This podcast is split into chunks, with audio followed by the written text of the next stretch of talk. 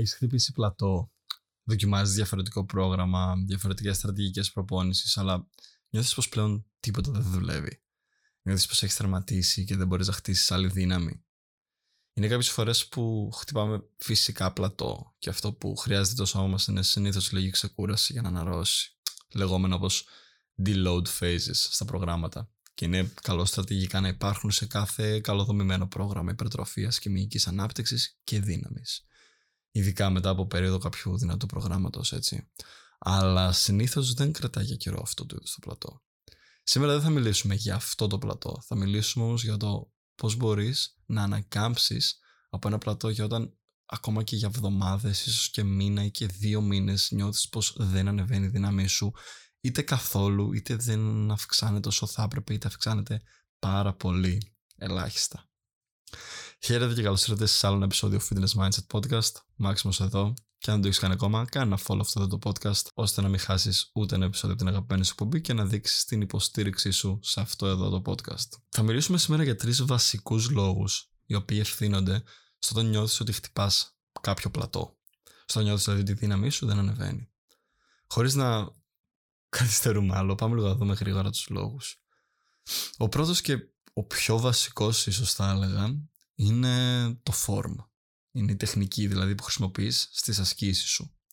Και ο κύριος παράγοντας σε αυτό είναι το λεγόμενο ego lifting, όταν δηλαδή ε, σηκώνεις τα κιλά με εγωισμό κυρίως και δεν αποδέχεσαι το επίπεδο που βρίσκεσαι.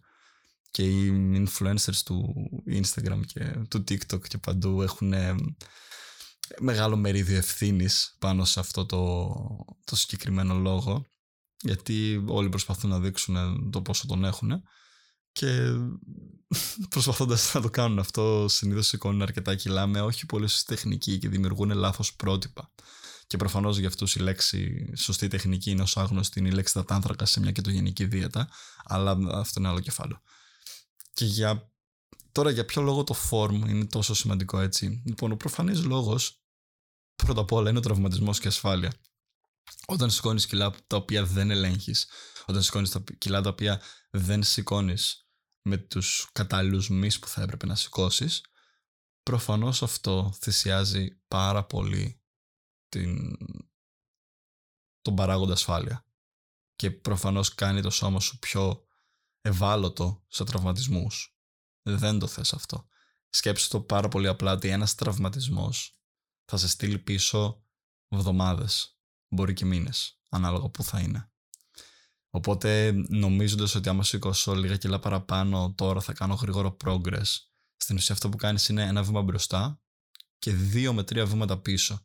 Γιατί όταν μικροτραυματίζεις ή ακόμα και κανονικός τραυματισμός είναι αυτό είναι ακόμα χειρότερο, ακόμα και όταν μικροτραυματίζεις στένοντες, συνδέσμους ή και εμείς κάποιες φορές με τον καιρό συνεχόμενα, μπορεί να μην σου δημιουργηθεί τραυματισμός σε αυτή την προπόνηση. Μπορεί να μην σου δημιουργηθεί τραυματισμός την επόμενη εβδομάδα, αλλά μπορεί σιγά σιγά να δημιουργηθεί ένας τραυματισμός που να αποδοθεί μετά από ας πούμε ένα μήνα, δύο μήνες.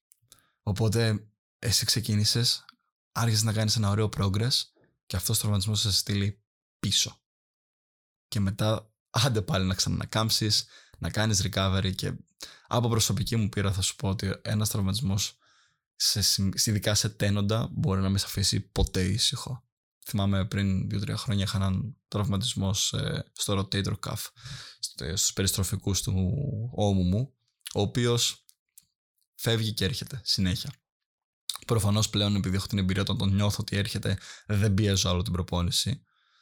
Δεν προσπαθώ να κάνω ασκήσεις που δεν θα με βαραίνουν και αυτό είναι ένα πολύ σημαντικό ε, πράγμα να θυμάσαι ότι ε, δεν είσαι μάγκας άμα πιέσεις μέσα από τον πόνο του τραυματισμού στην προπόνηση. Όχι.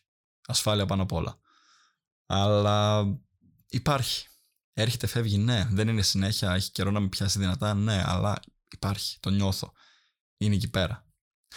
Ε, ο επόμενος και προφανής λόγος πάλι για το form είναι ότι ενεργοποιώντας το κατάλληλο muscle group, έτσι, ε, έτσι καταφέρνεις να χτίσεις μυς.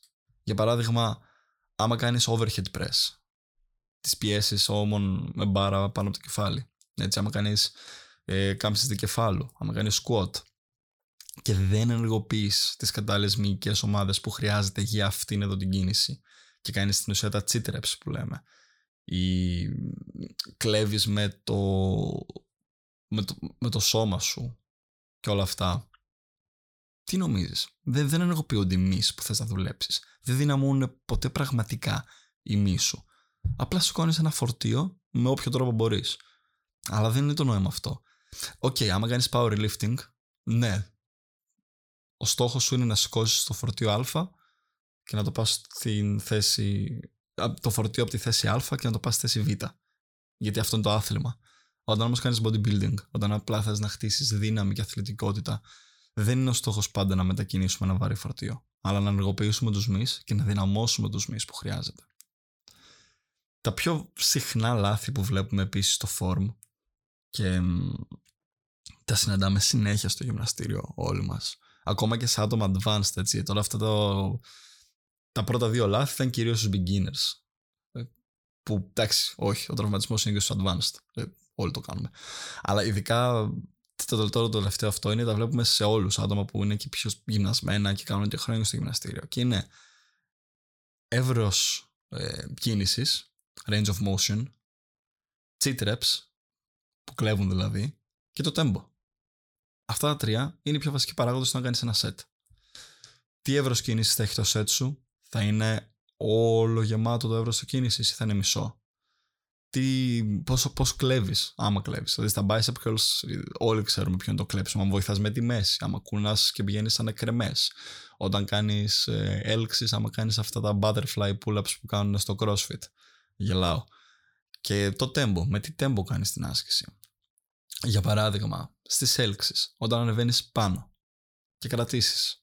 Ο τρόπος που κατεβαίνεις, την, την κεντρική δηλαδή πλευρά της επανάληψης, την αρνητική που λέμε, πώς την κατεβαίνεις. Αφήνεις το βάρος σου απλά να το παρασύρει η βαρύτητα και να πέσεις, ή το ελέγχεις κάτω. Και το ίδιο ισχύει σε κάθε πλευρά. Το τέμπο συνήθως τείνουν οι άνθρωποι να το χαλάνε στην κεντρική πλευρά της επανάληψης, στην αρνητική, γιατί δεν ελέγχουν το φορτίο καθώς κατεβαίνει και απλά το αφήνουν να πέσει. Προφανώς, ένα disclaimer λίγο here, στα deadlift δεν ελέγχουμε την αρνητική εκτός από τα RDLs. Οπότε, form είναι το νούμερο ένα και πιο σημαντικός λόγος αν νιώθεις ότι έχεις χτυπήσει πλατό. Τώρα, πώς να το διορθώσεις, κάναμε αντρέ λίγο τα προβλήματα, πώς να τα διορθώσεις τώρα αυτό το θέμα; Κάνε ένα βήμα πίσω, ρίξε λίγο τα κιλά που σηκώνεις και δούλεψε στην τεχνική σου. Κάποιες φορές ίσως χρειαστεί να αφιερώσεις μία, δύο, τρεις μέχρι και ολόκληρο μήνα μόνο στην τεχνική, χωρίς να σηκώνεις πολλά κιλά. Τώρα αυτό δεν είναι ανάγκη να το κάνεις σε όλες τις ασκήσεις, γιατί μπορεί να έχεις έλλειψη τεχνικής σε κάποιες από αυτές τις ασκήσεις. Οπότε, βρες που η τεχνική σου είναι για τα μπάζα. Πάρα πολύ απλά Κάνα ένα ή δύο βήματα πίσω, δούλεψε πάνω στην τεχνική και θα δεις ότι όταν επανέλθεις μετά, όλα θα είναι καλύτερα. Θυμάμαι θα δώσω το άλλο ένα προσωπικό μου παράδειγμα. Θυμάμαι στα πρώτα μου χρόνια που έκανα lifting, στο bench press κατάφερα να ανέβω σχετικά γρήγορα σε κιλά. Αλλά μετά συνειδητοποίησα ότι το φόρ μου ήταν για τα μπάζα. Δεν ήταν καλό.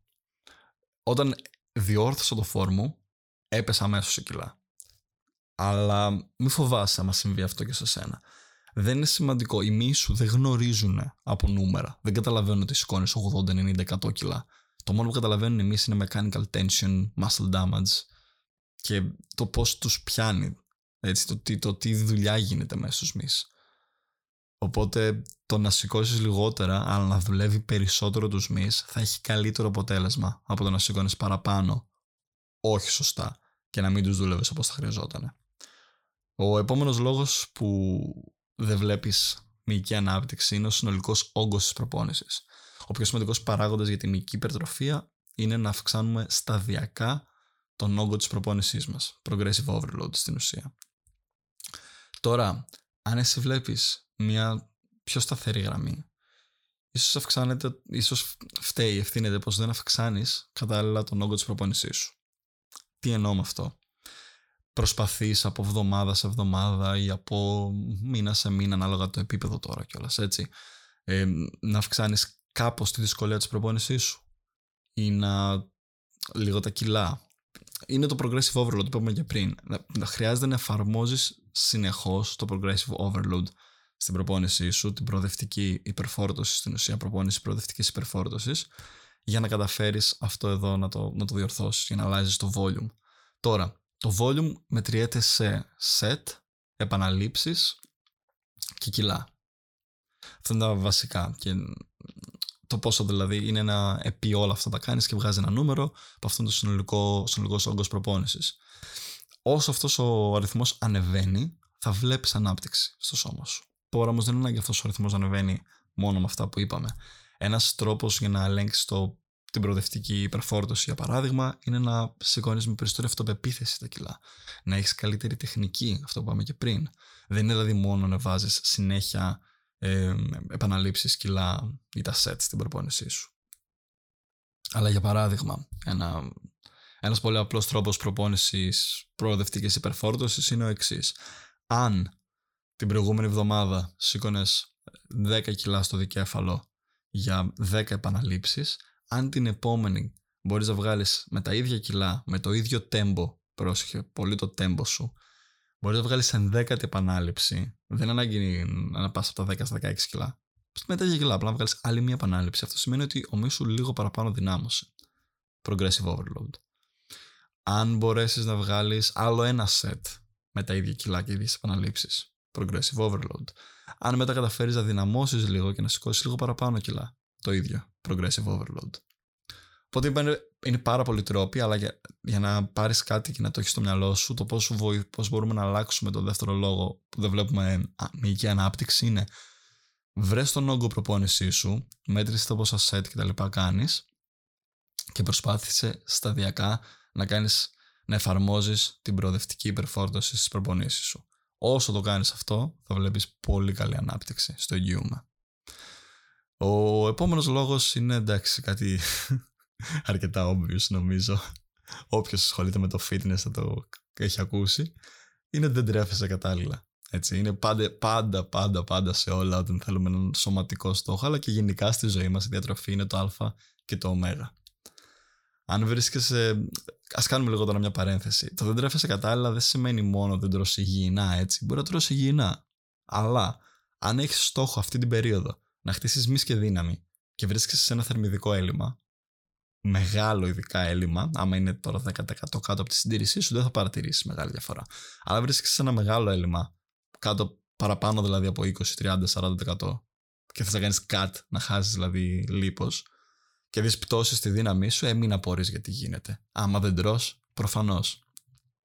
Οπότε τρώμε κάτι σαν ε, take out από αυτό είναι τρως ανάλογα με τους στόχους που έχεις εκείνη την περίοδο. Ξέρω ότι είναι πάρα πολύ tempting όταν ε, δελαστικό, όταν ξέρω εγώ ε, ξεκινά, έχεις ήδη φτάσει σε ένα καλό σημείο ποσοστού λίπους, είσαι ήδη lean αρκετά και θες ότι ξέρεις ότι αυτήν την περίοδο πρέπει να χτίσεις λίγο μάζα όμως, έτσι. Και με το που ξεκινάς να χτίζεις μάζα και να τρως λίγο παραπάνω, βάζεις και λίγο λίπος μαζί. Μετά ξέρω πόσο δύσκολο είναι να πεις «Ω, χάνω τους κοιλιακούς μου, θέλω να ξανακόψω». Αλλά να θυμάσαι ότι χρειάζεται να τρως ανάλογα με το στόχο που έχεις. Αν αυτή την περίοδο στόχος είναι να χτίσεις μάζα, καλό είναι να βρίσκεσαι κοντά στι θερμίδε συντήρησή σου είσαι ένα μικρό πλεόνασμα. Αν δεν έχεις ακούσει, πάνε άκου το επεισόδιο για τον Dirty Bulk και θα καταλάβεις τα πάντα τι εννοούμε σε αυτό και θα κατανοήσει όλος ότι δεν χρειάζεται να τρως πάρα πολύ για να χτίσεις μάζα. Αν τώρα είσαι όμως ένα άτομο που έχει ήδη αρκετό λίπος, σε ένα μικρό έλλειμμα, αν βρίσκεσαι και έχεις στόχο να χτίσεις μάζα, αν βρίσκεσαι μόνο σε ένα μικρό έλλειμμα, πάλι θα το καταφέρεις αυτό. Δεν χρειάζεται να είναι τεράστιο το έλλειμμα και μπορείς μετά να μεγαλώσεις το έλλειμμά σου για να κόψεις πιο γρήγορα το λίπος όταν μπεις στην περίοδο για στέγνομα. Και ένα ακόμα κομμάτι στη διατροφή είναι εκτός από το, τις θερμίδες, εκτός από την ενέργεια που παίρνουμε από τις θερμίδες, γιατί θερμίδες τι είναι στην ουσία παιδιά, ενέργεια, έτσι, να το θυμόμαστε αυτό. Θερμίδα ίσον ενέργεια, δεν είναι κάτι άλλο. Θερμίδες είναι μονάδα μέτρησης ενέργειας. Ωραία, και εκτός τώρα από το κομμάτι θερμίδες, το επόμενο είναι πρωτεΐνη, τρέφεσαι κατάλληλα, τρέφεσαι με επαρκή πρωτεΐνη. Θυμήσου ότι η πρωτεΐνη είναι το πιο σημαντικό μάκρο για να αναρρώσουν οι μύου από την προπόνηση. Αν εσύ πας και τους σπάς την προπόνηση, γιατί δεν κάνεις κάτι άλλο στην προπόνηση. Πας και σπάς τους μύου σου. Έτσι. Αν εσύ πας και τους σπάς την προπόνηση και είναι κουρασμένο το σώμα σου και δεν καταναλώνεις αρκετή πρωτενη μετά, πώς θα ανακάμψεις το σώμα, άμα έχει έλλειψη αμινοξέων; Οπότε, δεύτερο πρέπει να θυμάσαι, τρώ αρκετή πρωτενη. Μπορούν να ανακάμψουν οι μύου από τις δύσκολες προπονήσεις. Ειδικά αν είσαι αθλητής, έτσι. Και τρίτο κομμάτι είναι τα μικροσυστατικά μέταλλα, βιταμίνες, που όλα αυτά ρυθμίζουν και τις ορμόνες μας. Κάποια από αυτά τουλάχιστον. Οπότε τρέφεσαι, παίρνεις επαρκή μικροσυστατικά από τη διατροφή σου. Ε, μία έλλειψη να έχεις ε, κάποια από αυτά μπορεί να σε πάει πίσω, μπορεί να μην βοηθάει το σώμα σου να αναρρώσει, μπορεί να μην κάνει τις ε, ορμόνες σου να δουλεύουν στα κόκκινα. Τέταρτο κομμάτι τώρα μετά την... Ε, ξέρω ότι ο τίτλος γράφει τρία, αλλά έχω να σου δώσω και ένα bonus tip πάνω σε αυτό, μια ακόμα συμβουλή, που είναι η ένταση της προπόνησης. Δεν το έβαλα σαν ξεχωριστό τέταρτο, για την ακρίβεια, το έβαλα έτσι σαν bonus, γιατί σχετίζεται λίγο και με τον όγκο. Αλλά παρόλα αυτά είναι κάτι διαφορετικό, γιατί ο όγκος προπόνησης, μιλάμε για το συνολικό όγκο, όπως εξηγήσαμε και παραπάνω. Η ένταση τώρα της προπόνησης δεν αναφέρουμε στο ίδιο πράγμα του τον όγκο προπόνησης, αναφέρω στην ένταση της ατομικής προπόνησης. Κάθε φορά που μπαίνεις δηλαδή στο γυμναστήριο, κάθε φορά που πας στο χώρο της προπόνησής σου, είτε είναι σπίτι, είτε είναι σε πάρκο καλλιστενικό, οτιδήποτε. Με τι ένταση κάνεις την προπόνησή σου. Και θα σου το πω με δύο πολύ απλά διαφορετικά σενάρια για να το καταλάβεις και καλύτερα, έτσι. Η ένταση της προπόνησης δεν σημαίνει απαραίτητα μόνο να πας και να δεν θέλω να μπει explicit, δεν θα το πω κανονικά, θα το πω αλλιώς. Δεν θέλω να πες και να τα δίνεις όλα στην προπόνηση. Για όσους κατάλαβαν, νομίζω καταλάβατε πώ θα ήθελα να το, να το θέσω αυτό. δεν χρειάζεται να πας και να πατιέσαι στην προπόνηση τέλος πάντων. Πάντα. Αλλά ούτε και το αντίθετο. Ούτε να πηγαίνεις και να μην δίνεις το καλύτερό σου αυτό. Σε εισαγωγικά. Λοιπόν, πάμε να δούμε δύο παραδείγματα στο πρώτο σενάριο για να καταλάβεις τι εννοώ. Γιατί κάποιες φορές ε, κυρίως οι beginners το πρόβλημά τους είναι ότι δεν πιέζουν πολύ σκληρά. Τέλος πάντων, σενάριο 1. Δεν πιέζεις σκληρά, δεν προπονείσαι κοντά στην αποτυχία, έτσι, και απορείς μετά γιατί δεν βλέπεις αποτέλεσμα. Σενάριο 2. Πιέζεις πάρα πολύ σκληρά σε κάθε προπόνηση και είσαι συνέχεια πιασμένος, η μη σου παίρνουν πολύ χρόνο για να ανακάμψουν και κάποιες φορές πιάνεις τον εαυτό σου στην επόμενη προπόνηση να είναι ακόμα πονεμένη και πιασμένη μίσο από την προηγούμενη. Σε ποια από τα δύο σενάρια πιστεύετε χτίζεις περισσότερο μάζα; Θα το βάλω σαν πόλο από κάτω. Μπορείς να κάνεις ένα γρήγορο πώ το επεισόδιο και να απαντήσεις αν θες πριν δώσω την απάντηση, ή στο τέλος να απαντήσεις και να δεις αν το έκανες σωστά. Θα σου το πω. Λοιπόν, η απάντηση είναι ότι σε κανένα. Προφανώς στο δεύτερο ίσως λίγο παραπάνω, αλλά ποια είναι η διαφορά έτσι; Το πρώτο σενάριο συνήθως το κάνουν λάθος οι beginners.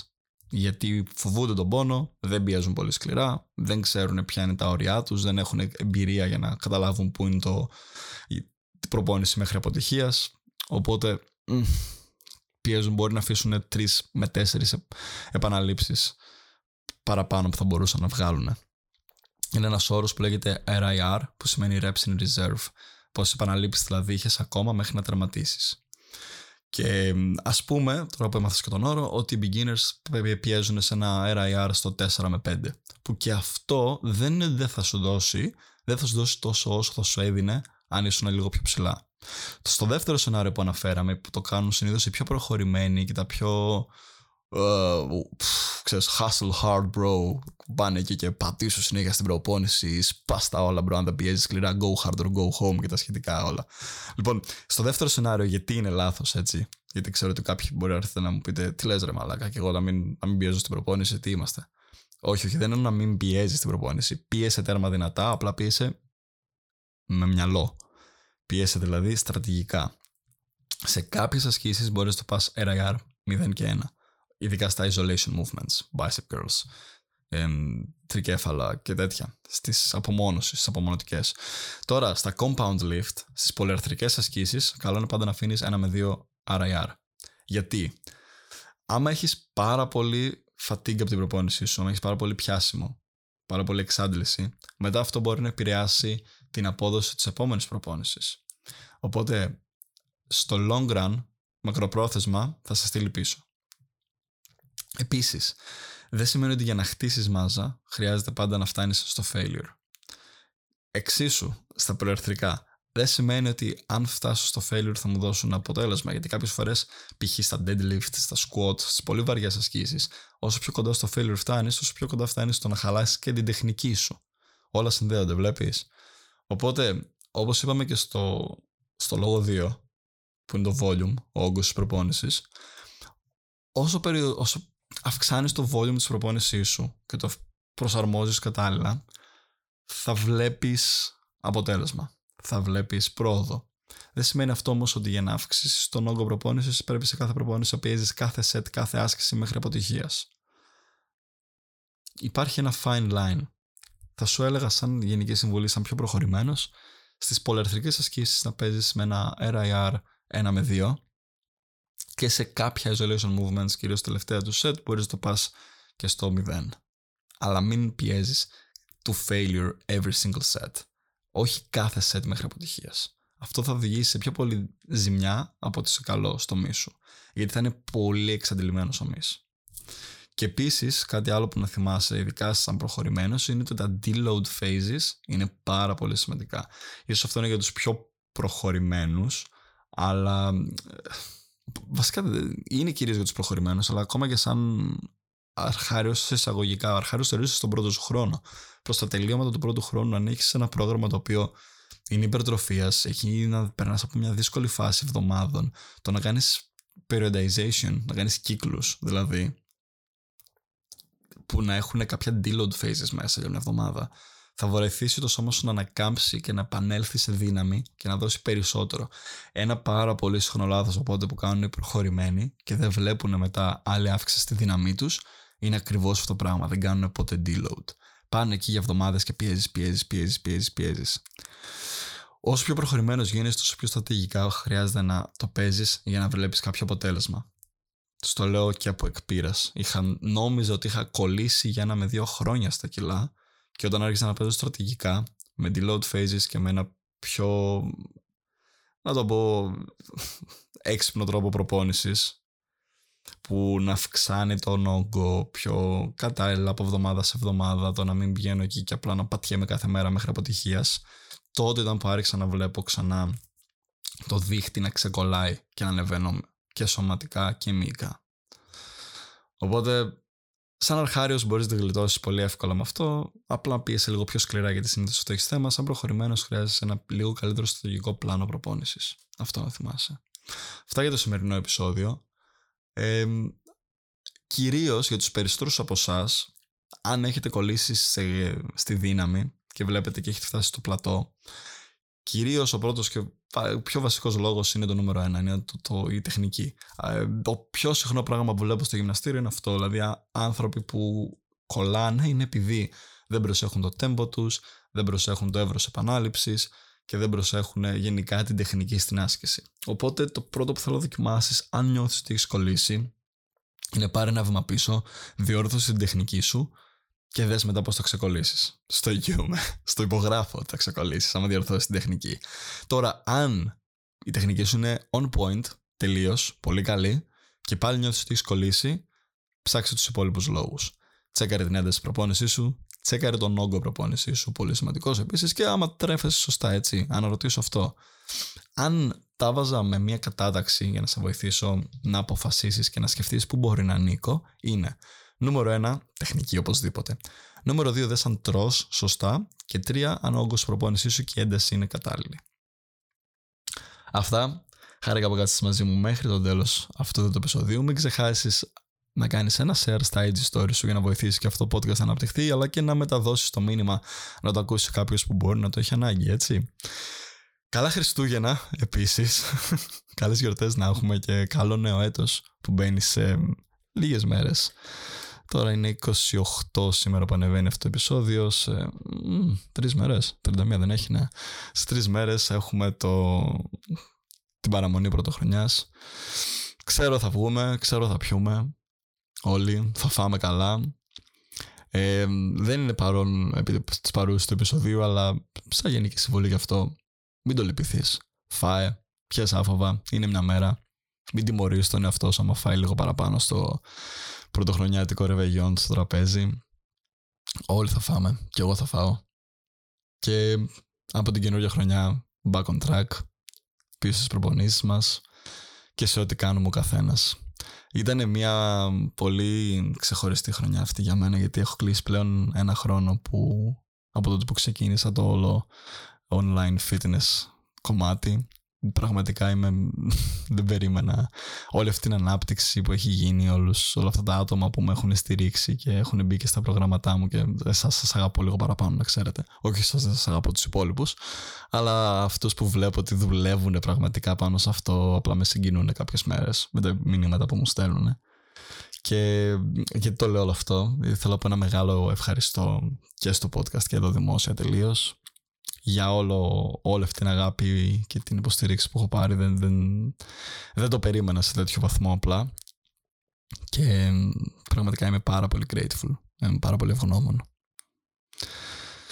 Εντάξει, μη συγκινηθούμε κιόλας έτσι. λοιπόν, ε, ως την επόμενη φορά να έχετε μια πολύ όμορφη μέρα και ένα υπέροχο New Year's Eve τραπέζι. Ciao.